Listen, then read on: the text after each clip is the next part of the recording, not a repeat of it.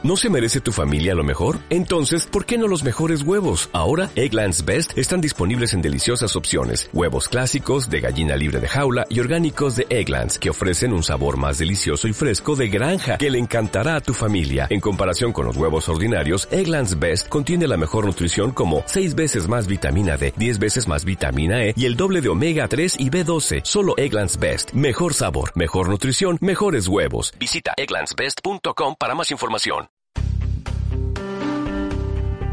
Deloitte, la firma de asesores de negocios, presentó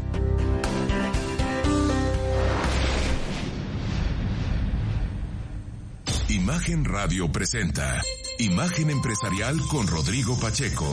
Inteligencia de negocios.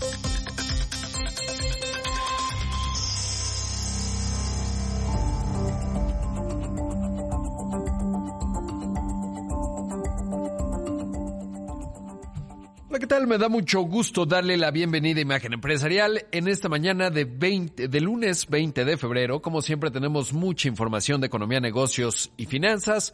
Como siempre invitarle a que me escriba. Me encuentra en Twitter en @Rodpack, también en facebook.com/Rodpack905, también en Instagram me encuentra como soy Rodpack.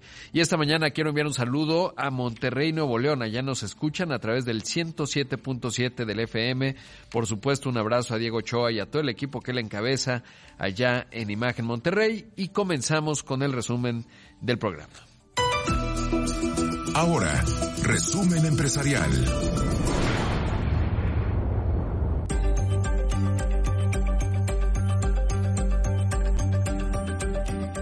Miren, primero le cuento que el viernes el canciller Marcelo Ebrard dio a conocer que el presidente de la República y el CEO de Tesla, Elon Musk, entablarán una conversación sobre la instalación de una de sus plantas en territorio mexicano. Además, agregó el canciller que no se instalará en un solo lugar, ya que se trata de una empresa que requiere de muchos componentes y que está ideada para funcionar como un ecosistema. Esto fue lo que dijo. Su idea no es vamos a instalar una planta, sino bueno, ¿en qué estados están los que nos surten? ¿Qué tipo de servicios vamos a necesitar, logísticos y de otro tipo? ¿Y qué cosas podemos producir en México? Por eso se llama ecosistema Tesla, que es compatible con las ideas de México respecto a la electromovilidad. Y bueno, en ese contexto, ayer el canciller tuiteó, más bien puso en su Instagram, no lo tuiteó, pues justo esto, que se iba a celebrar la llamada, pero de manera textual. Ahora estoy buscando su Insta mensaje. Esto lo ponía hace 2 días exactamente, o sea, el sábado. Y dice: nuestro presidente Andrés Manuel López Obrador tendrá una llamada con Elon Musk sobre la instalación de la planta de Tesla. O sea, lo que acabamos de escuchar es un poco, pues, impreciso, de acuerdo a lo que dijo el propio canciller, porque podría ser un ecosistema de proveeduría o una planta, como que no me queda del todo claro. Cuando hablamos de una planta de Tesla, estamos, por ejemplo, la de la Gigafactory de Berlín, tuvo una inversión de $5,000 millones, mientras que, o más bien $5,000 millones, o sea, unos $5,000 y fracción, mientras que la de Shanghai, $2,000 millones, que son las únicas dos que tiene fuera de los Estados Unidos. Tiene otra en Fremont, otra en una en Nevada, otra en California y otra en Austin, Texas. Así que, de darse, digamos, la inversión, pues estaríamos hablando de una inversión, digamos que entre $2,000 y $4,000 millones. Esto se dio después de que se reunió con miembros del Consejo Coordinador Empresarial. Señaló que hay 400 empresas que han notificado su intención de invertir en el país. Sin embargo, hasta el momento, solo 26 de ellas han confirmado que se instalarán en los próximos meses. Y es que es un hecho que esto que se denomina nearshoring, que es, pues, cómo se reconfiguran las cadenas de suministro, sobre todo de las empresas que tienen que ver con Estados Unidos. Por eso es que hay muchas empresas de origen chino que también están viniendo a México, y en ese contexto, bueno, pues se vuelve un tema clave el invertir en México, etcétera. De hecho, pues interesante, porque hablando de China, Estados Unidos tuvo por primera vez Anthony Blinken un encuentro justamente con su contraparte de China. Y bueno, pues lo que se sabe del readout, ya ve que hacen el registro, digamos, de lo que se intercambió. Anthony Blinken, por supuesto, es el secretario de Estado de la Unión Americana, y en ese contexto, pues no le pudieron ningún tipo de perdón a Estados Unidos por todo el asunto del globo. Y por otro lado, Anthony Blinken le habría comunicado a su contraparte china que China no debería, o sería muy delicado si le provee armas a Rusia, porque de acuerdo a los servicios de inteligencia estadounidenses, es decir, los servicios de espionaje, pues ese sería el siguiente paso que daría Xi Jinping en un momento en donde la relación entre China y Estados Unidos, la primera y la segunda mayor economías, se encuentra lo más alejada posible. De hecho, esta mañana despertamos con la noticia de que el presidente Biden está de visita en Kiev. Se ve ahí una foto con el señor... El presidente de Ucrania, y bueno, pues ahí apareció, Joe Biden, y en ese contexto, bueno, pues nos habla, digamos, de la enorme tensión que hay entre China y Estados Unidos, y cómo pues se ve complicado que haya una vuelta atrás y que haya una rectificación en este sentido. Así que bueno, pues eso es, digamos, lo que esta mañana está ocurriendo. Por supuesto hay una reunión, todo esto se da previo a una reunión de seguridad allá en Múnich. La primera vez, por cierto, que no están invitados los rusos. Y bueno, pues ese es el marco de la tensión geopolítica, que evidentemente tiene que ver con México en función pues de esta reconfiguración que están buscando muchas empresas, porque queda claro que se van a ir rompiendo los lazos China-Estados Unidos también desde el punto de vista económico. En otros temas, de acuerdo con Daniel Rodríguez Cofre, el director general de FEMSA, la compañía está considerando llevar los Oxxos al mercado estadounidense con un auge en la frontera en donde hay una importante comunidad mexicana.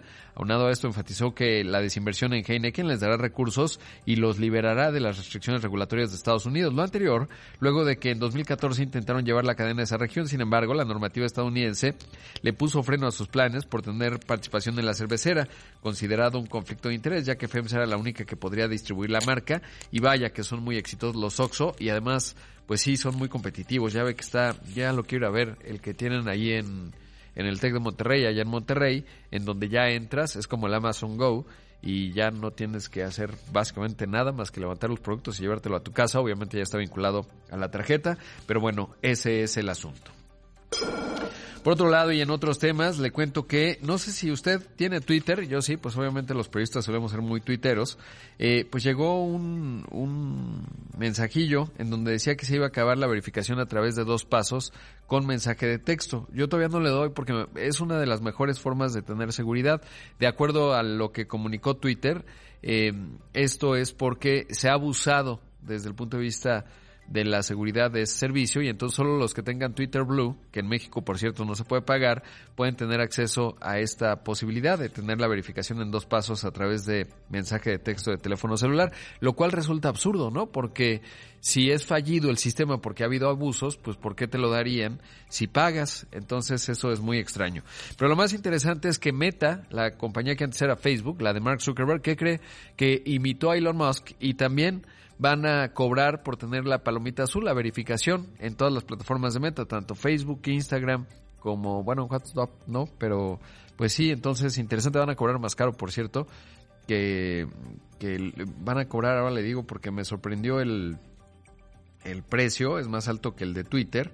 Obviamente, Facebook tiene mucho más usuarios que Twitter, estamos hablando casi más de 3,000 millones, toda la familia Meta, $11.99 al mes, mientras que en iOS, o sea, el sistema operativo de los iPhones, que son más caros porque les cobran más comisión, $14.99. Así que si quiere tener su palomita, pues ya tiene un camino para hacerlo en términos también de las propiedades de Meta. Por otro lado, le cuento que la Fiscalía General de la República vinculó a proceso a Alejandro del Valle, presidente de Interjet, por el delito de defraudación fiscal al no declarar casi 12 millones de pesos. De acuerdo con Carlos del Valle, el director adjunto de la aerolínea, se tienen 4 meses para cumplir con el pago. Mientras tanto, el proceso se llevará en libertad, aunado a que el implicado tendrá que firmar cada mes en el reclusorio norte y no podrá salir del país en el tiempo que duren las investigaciones. Otro tema importante, ¿sabe qué es el tipo de cambio? Vaya cosa, el peso mexicano ha alcanzado niveles realmente extraordinarios.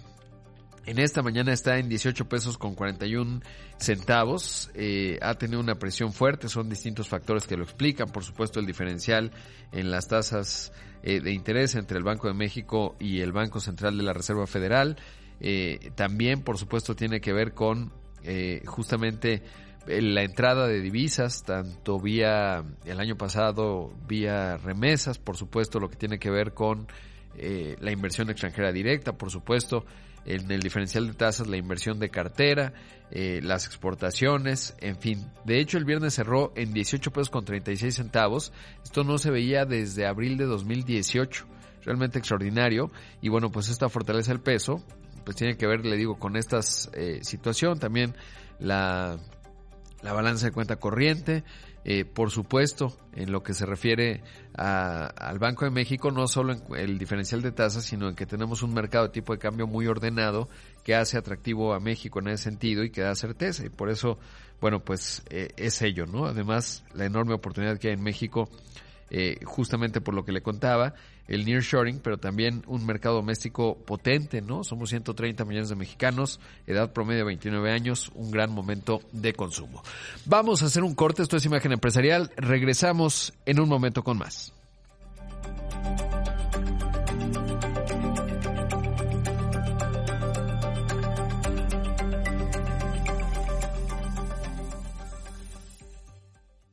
En un momento continuamos en Imagen Empresarial con Rodrigo Pacheco. Inteligencia de negocios.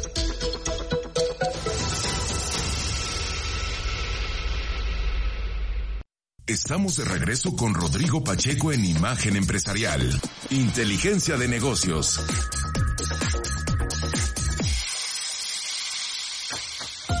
El viernes, el tipo de cambio ganó terreno frente al dólar. En las ventanillas de los bancos, el dólar se vendió en $18.78, 8 centavos menos que el jueves. Por su parte, el dólar interbancario cotizó en $18.36, un avance de 0.70% para la moneda nacional. La entrevista empresarial.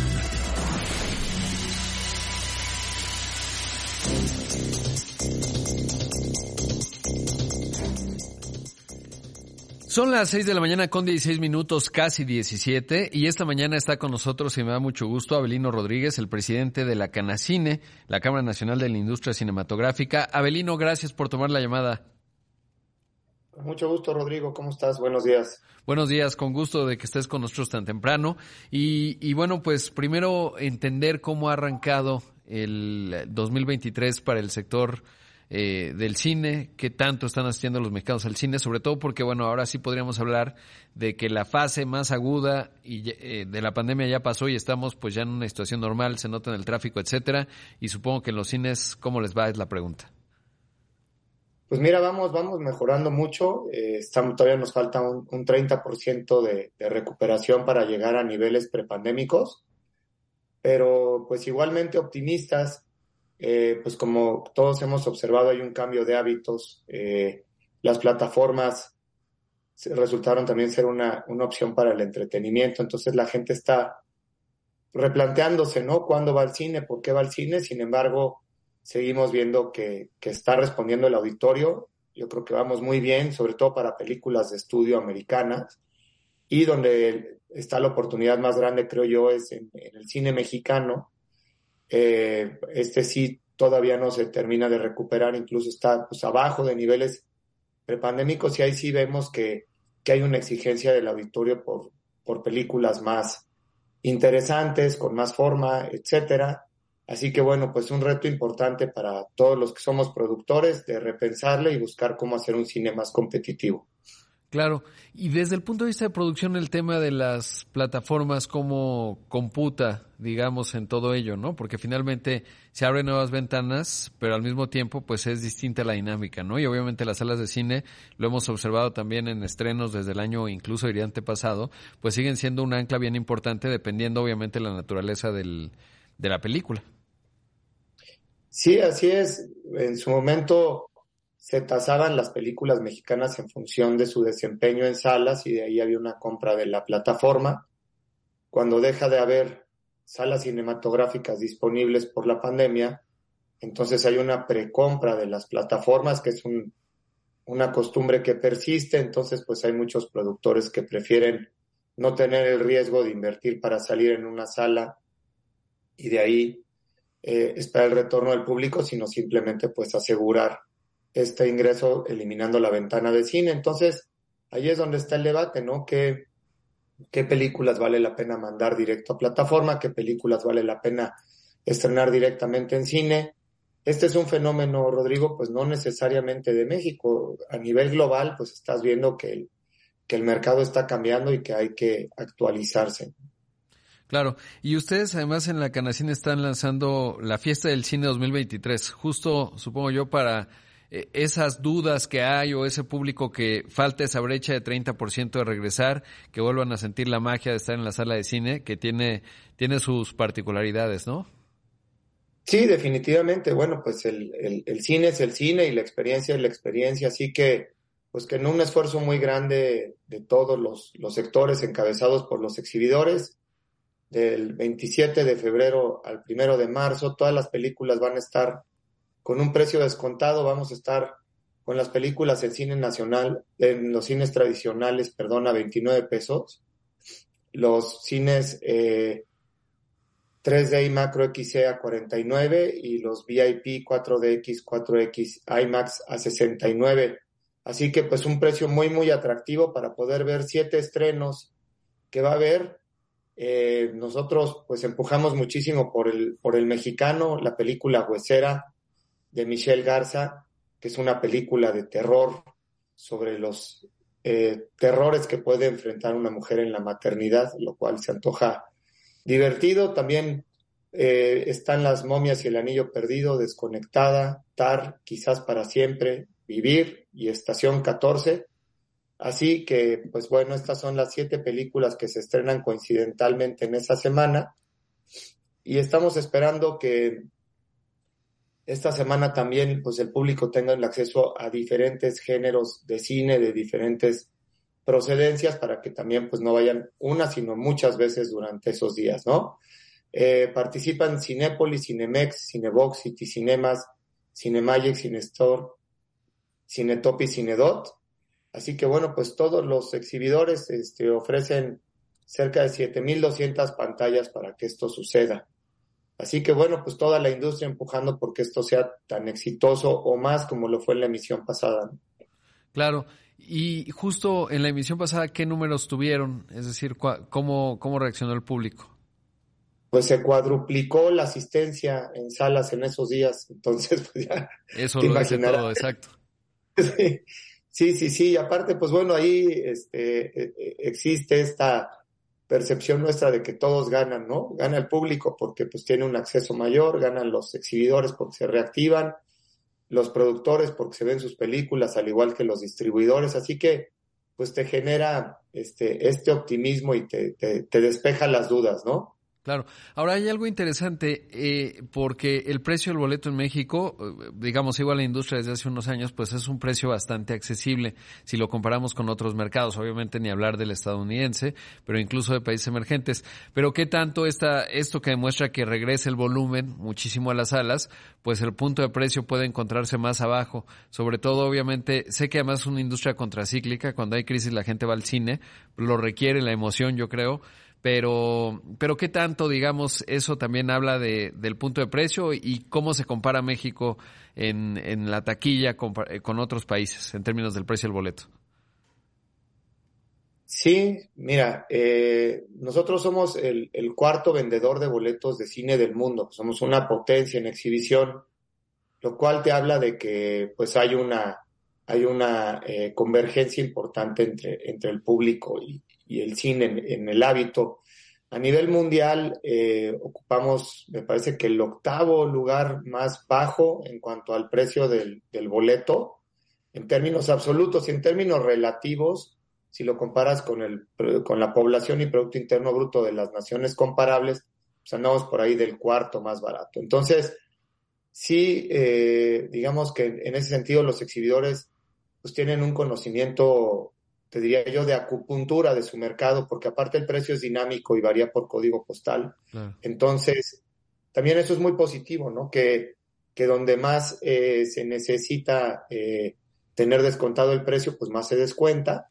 Pero sí, claramente te habla también esta fiesta, pues de que puede haber mayor dinamismo en el precio, ¿no? Entonces, pues yo creo que ahí, como dirían, food for thought, para los amigos exhibidores de ver por dónde pueden ir encontrando este nuevo punto de equilibrio en el precio, pero sí definitivamente yo observo que no es necesariamente el precio lo que ha cambiado el hábito y la velocidad del regreso de la gente, sino por un lado, pues lo competitivas que son las plataformas ahora a nivel global, y por el otro también, pues yo creo que esta enorme oportunidad de tener contenido también más atractivo para la gente, sobre todo por lo que corresponde a la producción local. Claro, es bien interesante. Y creo, por ahí leía alguna vez que, por ejemplo, los blockbusters de Estados Unidos pues siguen siendo muy potentes, pero entre más diverso es el contenido, más el mercado puede responder a ello, ¿no? De repente. Y los buenos conceptos mexicanos, porque además el cine mexicano ha alcanzado un nivel pues extraordinario, ahí están los premios internacionales, etcétera, pero además ayuda mucho a un país a reflexionar sobre sí mismo, riéndose incluso, o sea, no todo tiene que ser dramático, pero creo que es bien importante para un país en términos de su diálogo y su imaginación colectiva tener buen cine.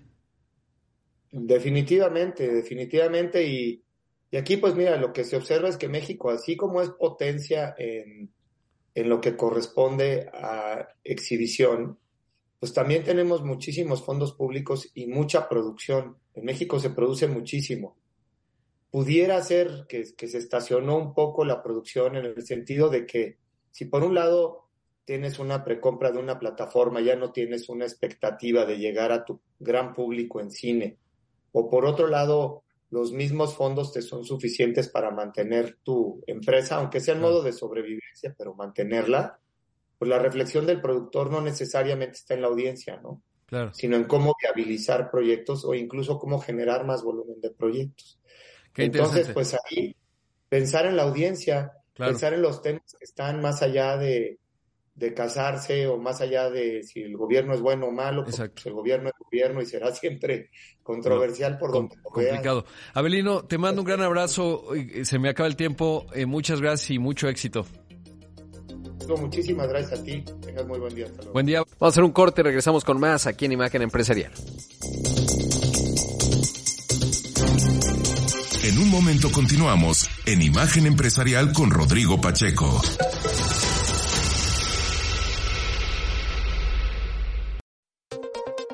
Estamos de regreso con Rodrigo Pacheco en Imagen Empresarial. Inteligencia de negocios.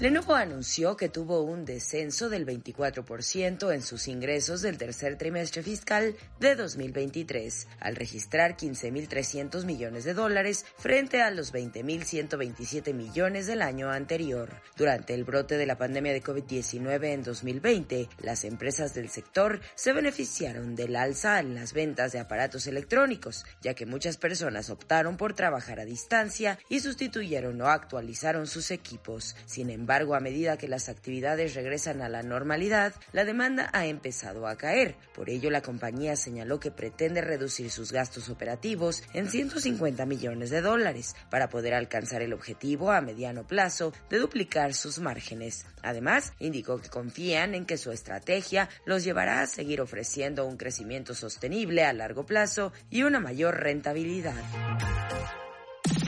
La entrevista empresarial.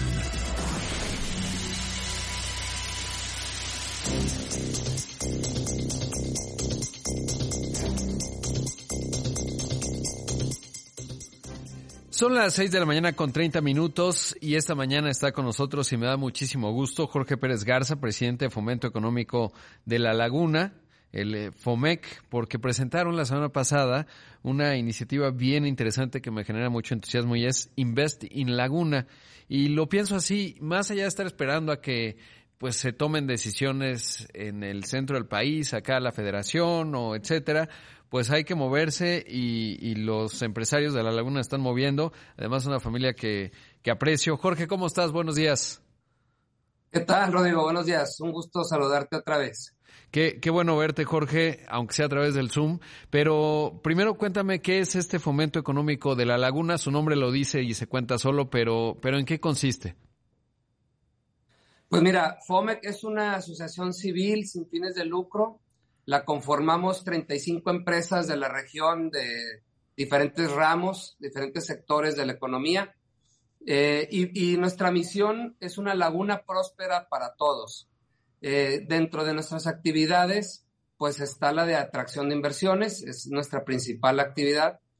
Y pues lo que nos comunica ahora es este lanzamiento de Invest in Laguna, que es nuestro más reciente esfuerzo. Es una marca estratégica que hemos desarrollado para comunicar todas las ventajas competitivas de nuestra región.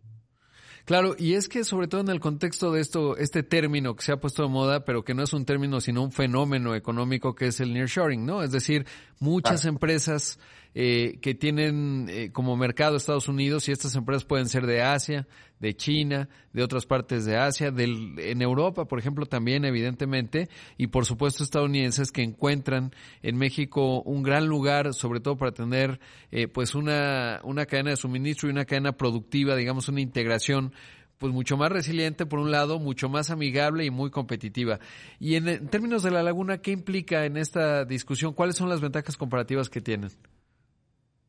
Pues mira, precisamente La Laguna está al centro de esta importante región del país, del que es el corredor económico del norte, que integra el 40% del PIB nacional. De hecho, la campaña la estamos lanzando como La Laguna, el corazón del norte de México. Y es que tenemos una ubicación privilegiada, también somos el centro del corredor T-MEC, que une el Pacífico mexicano con nuestros vecinos del norte, Estados Unidos y Canadá. Entonces, en cuestión geográfica estamos privilegiados. Adicional, estamos comunicando ventajas como la disponibilidad de mano de obra. En La Laguna tenemos, cada año graduamos 8,000 entre técnicos e ingenieros. Tenemos 8,000 jóvenes que se gradúan en esas dos áreas. Tenemos disponibilidad de agua, tenemos disponibilidad de energía eléctrica, tenemos tierra a buen precio. Entonces, La Laguna está, la verdad es que muy bien posicionada para aprovechar todo el tema del nearshoring o del friendly shoring. Y te pregunto un tema del agua, porque de repente platicando con funcionarios del gobierno federal dicen, no, lo que pasa es que en el norte no hay agua y ustedes justamente son el corazón del norte. Entonces, ¿qué hay de la discusión del agua y ahí cuáles son los parámetros? Porque eso de repente es lo que se vuelve, y la energía, obvio, ¿no? La energía eléctrica. Sí, pues mira, el proyecto de agua saludable ya arrancó. Tenemos con ese proyecto, también tuvimos suerte de que se hiciera aquí el proyecto. Tenemos garantizados 50 años de agua para la población. En términos de energía, aquí también uno de los sectores que queremos desarrollar es la parte de energías renovables. Tenemos el parque solar más grande de América hasta hoy. Aquí se producen 750 megawatts en esta planta que está aquí en La Laguna, en Viesca. Entonces, pues ahí está la infraestructura necesaria, ¿verdad? Tenemos suerte de tener todas las condiciones. Hay zonas industrializadas del país que efectivamente ya tienen problemas de agua, ya tienen problemas de disponibilidad eléctrica. Entonces, aquí todavía tenemos mucho que dar a nuestro país. Claro, y desde la óptica del núcleo, porque algo que a mí me parece bien relevante no solo es el nearshoring, sino que México, hace un momento lo acabo de decir, pues somos prácticamente 130 millones de mexicanos con una edad promedio de 29 años, es decir, un momento de consumo bien importante, y que cuando tú piensas en una empresa que se instala en México, pues no solo piensas en la plataforma de exportación obviamente hacia Estados Unidos, pero también piensas en que tienes un mercado ahí al lado que tiene cierto grado de potencia. En ese sentido, ¿cómo están los números demográficos de la Laguna? Más allá de lo que ya me contabas de capital humano, digamos, más de 8,000 graduados entre ingenieros y técnicos. La Laguna es la 10ª zona metropolitana en población del país. Tenemos casi 1,5 millones de habitantes. Ese es el tamaño de nuestra región, por decirlo así. Por ejemplo, nuestros objetivos con este lanzamiento de marca es poder crecer a ser el 9% del PIB nacional, tener un crecimiento nominal de nuestro PIB del 5% por año, de aquí al 2030. Esos serán nuestros números. Claro. Qué interesante, porque justo cuando uno piensa en México y el potencial que tiene el conjunto del país, la tasa de crecimiento pues debería estar por ahí, ¿no? Entre 5 o 6%. Y entonces ustedes, digamos, en ese núcleo pues van a esa velocidad porque hay unas zonas de México que crecen mucho. Y hay otro aspecto bien interesante, Jorge, y sé que bueno, toda tu familia ha participado en ello, pero lo que han resuelto ustedes en seguridad, porque en algún momento la inseguridad estaba fuerte y siempre pienso en ustedes, en otras regiones también, Tampico, obviamente Monterrey antes, que fue cómo se integró el empresariado, la sociedad, junto con las autoridades en los tres órdenes de gobierno y se resolvió ese asunto, que creo que también es clave, ¿no? Cuando uno piensa en una zona atractiva, el tema de la seguridad también se vuelve una parte de la ecuación clave. Sí, uno de los otros temas que FOMEC trabaja mucho es como la metropolización de nuestra vida diaria. Y yo creo que el tema de seguridad es el claro ejemplo del éxito que se puede tener cuando se coordinan bien ambos estados para atacar un problema. En este caso, el de seguridad, se conformó un mando especial, un mando único que vigila la zona de los dos estados de Coahuila y de Durango, efectivamente en unión con toda la sociedad civil, con toda la parte empresarial de aquí de la región. Y somos un claro caso de éxito, Rodrigo. La Laguna es actualmente la sexta zona metropolitana más segura de todo el país. Hace 10 años era otra historia completamente. Entonces creo que incluso ya cuando recibimos aquí extranjeros, ya no está la percepción negativa de nuestra región. Ya hay una percepción muy positiva de nuestra región hasta en el extranjero, cosa que igual no era hace 10 años. En este caso de Invest Laguna, también lo estamos haciendo de manera coordinada en el lanzamiento allá en la Ciudad de México que hicimos el jueves en el Club de Industriales. Tuvimos la presencia de los dos gobernadores, tuvimos la presencia de los alcaldes laguneros. En fin, este es un esfuerzo coordinado. De hecho, se hizo también en la alianza con todas las cámaras empresariales y todos los desarrolladores de la región. Entonces, ahí es cuando yo creo que se dan muy buenos resultados, cuando nos coordinamos gobierno, sociedad civil, empresarios. Claro, y además diría otra cosa, que más allá, algo bien interesante del esfuerzo que han hecho, es que más allá de los vaivenes políticos, porque viene una elección evidentemente allá en Coahuila, hay consistencia y lo que requieren pues, los negocios y el progreso en general de una entidad y de una zona como es la Laguna, es solo consistencia en la política pública, ¿no? Ni siquiera tienes que ser demasiado genio, con que seas consistente y más predecible y las cosas se hagan bien, con eso, con sus retos y todo, pero creo que esa parte, la parte de coordinar, digamos, dos entidades, a veces con distintas diferencias políticas, etcétera, pero con consistencia es clave. Yo coincido completamente contigo, es algo que le pedimos siempre a los gobernadores que están en campaña, es que sostengan el mando único, por ejemplo, que sostengan esa coordinación, que lo que hemos avanzado, que no se pierda, por favor.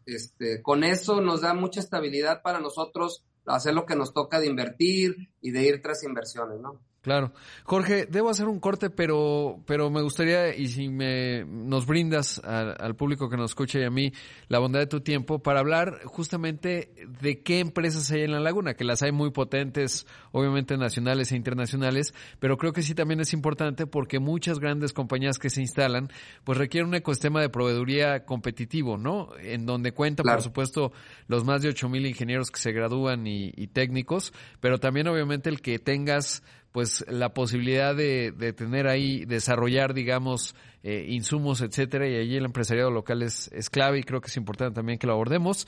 Esta mañana estoy hablando con Jorge Pérez Garza, el presidente de Fomento Económico de La Laguna. Vamos a un corte, regresamos. Esto es Imagen Empresarial.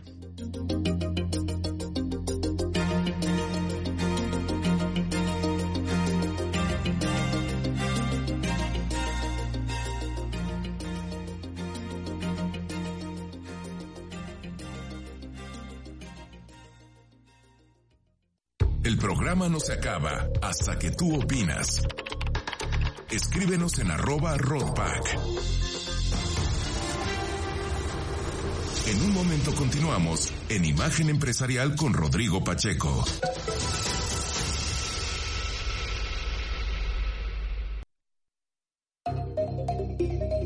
Estamos de regreso con Rodrigo Pacheco en Imagen Empresarial, Inteligencia de Negocios.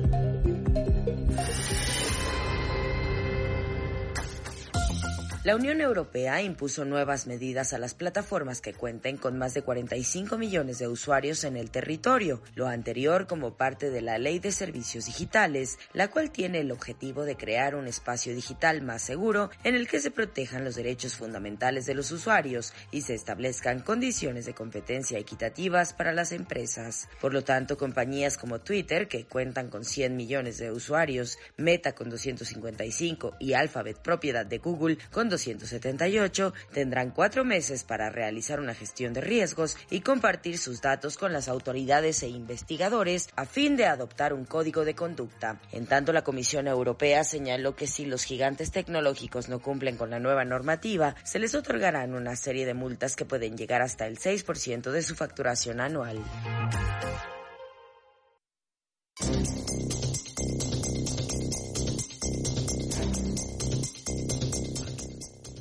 Son las 6 de la mañana con 45 minutos, esto es Imagen Empresarial y esta mañana está con nosotros en entrevista Jorge Pérez Garza, presidente de Fomento Económico de La Laguna, FOMEC. Jorge, y te planteaba antes de ir al corte, ¿qué hay del panorama empresarial en La Laguna? ¿Cómo está compuesto? ¿Cuántos son? Etcétera. Pues mira, me preguntabas de qué empresas están establecidas aquí en la región.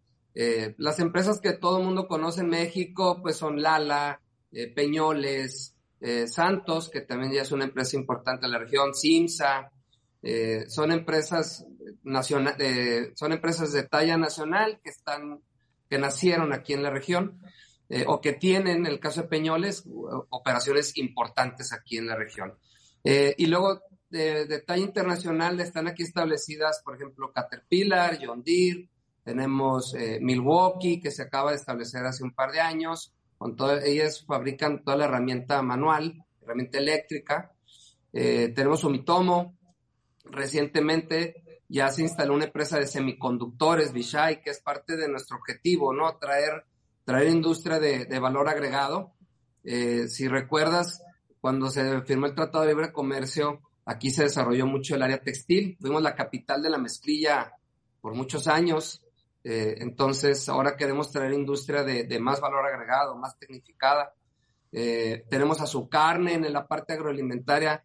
No solo está Lala, está Su Carne con operaciones importantes, está Pilgrims, en fin, son ramas importantes de nuestra región. Claro. Oye, ¿y qué viene con Invest Laguna? ¿Cuál es el siguiente paso? ¿Van a hacer una gira en Estados Unidos? ¿O eso es, digamos, los que ya están interesados? Ya tiene esa solución. ¿Qué sigue para ustedes? Sí, pues nuestro trabajo, mira, FOMEC tiene 28 años, nuestro principal trabajo es atender a los inversionistas cuando vienen aquí, por eso trabajamos mucho de la mano con los gobiernos estatales. Ellos son quienes tienen más los recursos como para estar promoviendo el Estado, la inversión, atendiendo exposiciones, y a nosotros nos toca más la labor de hacer networking.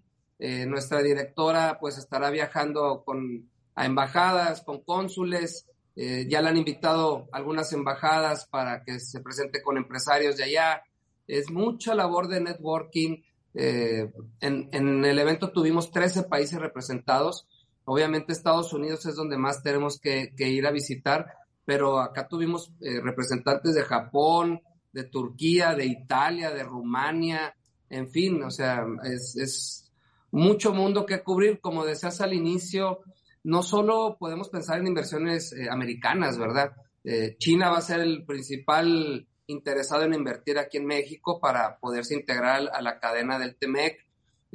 Europa también ya se tiene que poner más las pilas en México. Creemos que Europa puede aprovechar más todavía su buena relación que tiene con este grupo, digamos, de países, y debería de estar invirtiendo más en México. Claro. Oye, ¿y detectas que hay? Porque de repente cuando uno platica con gente, por ejemplo, de la manufactura, etcétera, pues hay zonas, parques industriales que pues están haciendo prácticamente fila. En el caso de ustedes, ¿qué tanto ya está manifiesto el interés? ¿Qué proyectos hay por aterrizar? ¿Y qué detectaron el jueves que estaban por aquí en términos de eso, ¿no? De las visitas en embajadas, etcétera. ¿Cuánto interés suscitan? ¿Parten de cero o parten ya, digamos, de que dicen, ah, sí, La Laguna, tal? ¿Cómo está ese posicionamiento? Pues mira, sí tenemos una lista de empresas que estamos viendo, alrededor de 15 posibles inversiones que ya van muy avanzadas para establecerse en México. Sin embargo, en La Laguna.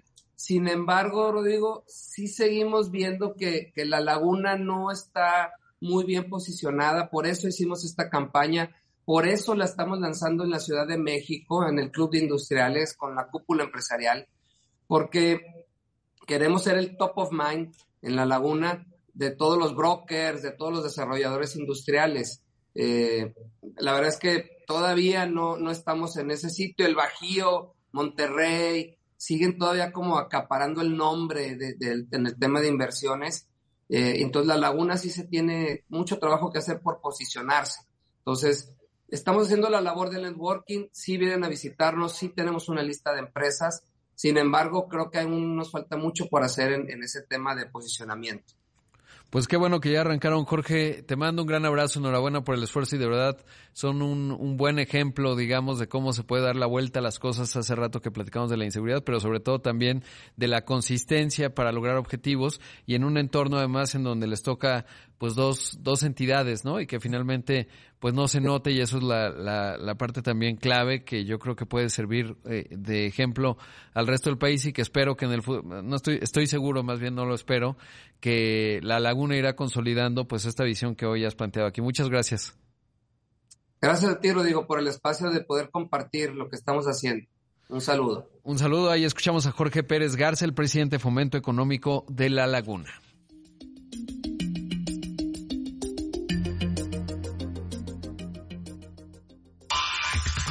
Rodrigo Pacheco, Inteligencia de Negocios.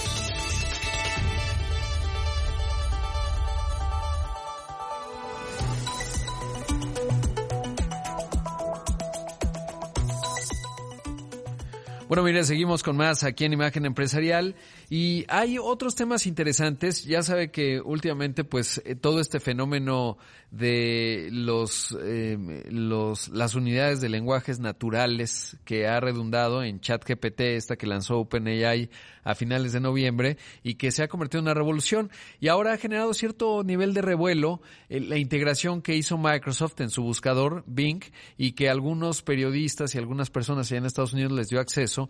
Y bueno, pues ya, por ejemplo, el viernes se publicaba en el periódico de New York Times un reportero que básicamente decía, ay, Bing me insultó. Pues no lo insultó, pero se puso ahí un diálogo muy interesante. Y por un lado, digamos, se lleva muchos titulares. Hubo otros incidentes interesantes en términos de cómo funcionan estos módulos y la interacción que tienen con los humanos, con los usuarios que lo están consultando y que de repente pues los hace pensar.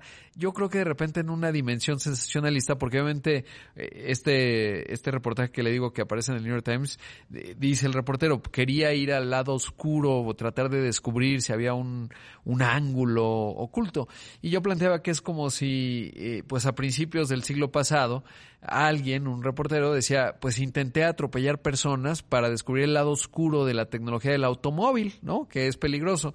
Toda tecnología evidentemente tiene ángulos y dimensiones que la pueden hacer peligrosas, pero sí es interesante, digamos, lo que implica para nosotros los humanos, los constructos cognitivos, las palabras. No solo son palabras, porque también me ha tocado escuchar personas que dicen, bueno, pues al final solo es un chat, ¿eso qué? Sí, el asunto y lo que es un cambio profundo es que es un chat que, a diferencia, digamos, de los automatizados que todos de alguna suerte hemos usado, cuando uno va al banco y tiene ya un árbol de decisiones y te va contestando, pues digamos, de manera robotizada y automatizada, aquí tienes un mecanismo que genera digamos, significados cognitivos más sofisticados, y para nosotros los humanos las palabras son fundamentales, crean realidades, y de ahí la importancia y el cambio de paradigma que esto plantea. Y ahí hay un ángulo interesante en términos de cómo van aterrizando estas plataformas y sobre todo cómo se van alineando a los objetivos que en el argot, digamos, de la gente que está centrada en ellos se llama el alignment, ¿no? Es decir, tener alineado el mecanismo y el funcionamiento al objetivo del usuario en este caso, pero pues hay distintas discusiones ahí porque lo puedes tener alineado hacia un objetivo específico o alineado de manera abierta, y ahí hay distintas interpretaciones y bueno, todo eso genera una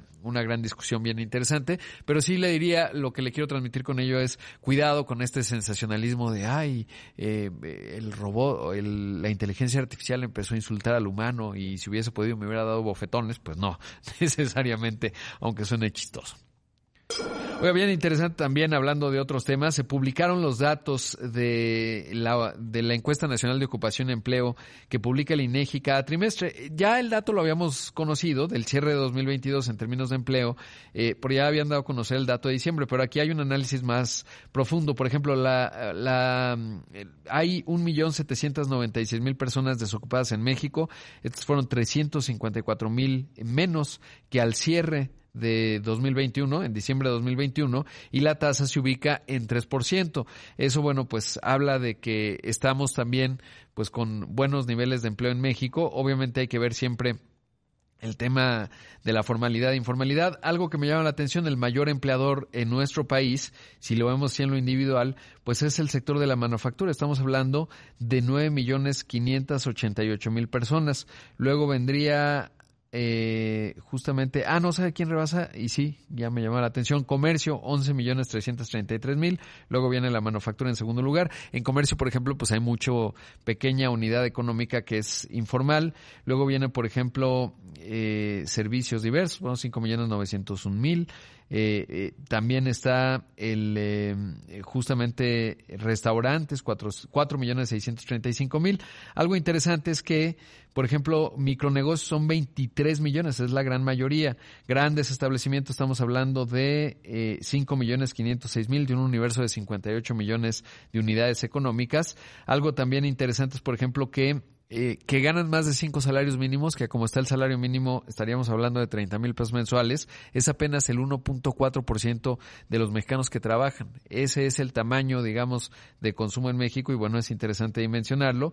Obviamente los dos componentes más grandes son hasta un salario mínimo y hasta dos salarios mínimos. El primero, hasta un salario, son 11 millones, y el segundo, 16 millones. Pero bueno, así están los datos de lo que se da a conocer este día en el empleo. Obviamente está por estado, se puede ver, por ejemplo, el sector informal, que está en 55.1%, y los que más tienen informalidad, por ejemplo, Guerrero, 79%, que es siempre consistente. Chiapas, 75% de informalidad, y el otro que suele ser muy alto es Oaxaca, 81%, es el más alto. Así que bueno, algunos datos. Llegamos al final de una edición más de Imagen Empresarial. Como siempre, agradecerle mucho que me haya acompañado. Los que van arrancando con la disciplina del ejercicio, enhorabuena, no está sencillo, pues uno se levanta el fin de semana y dice, hay que arrancar, y se arranca. Con ello, los que ya van manejando y los que están simplemente como yo con una mano en el café, enhorabuena. Quédese con Pascal Beltrán del Río, que tiene mucha y útil información que usted necesita escuchar. Soy Rodrigo Pacheco, lo ven los distintos espacios de Imagen Radio, también Imagen Televisión. Que tenga un excelente lunes.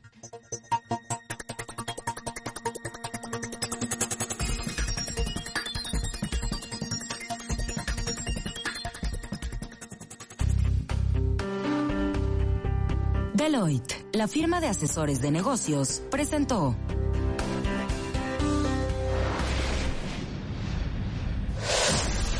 Imagen Radio, presentó Imagen Empresarial con Rodrigo Pacheco. Inteligencia de negocios.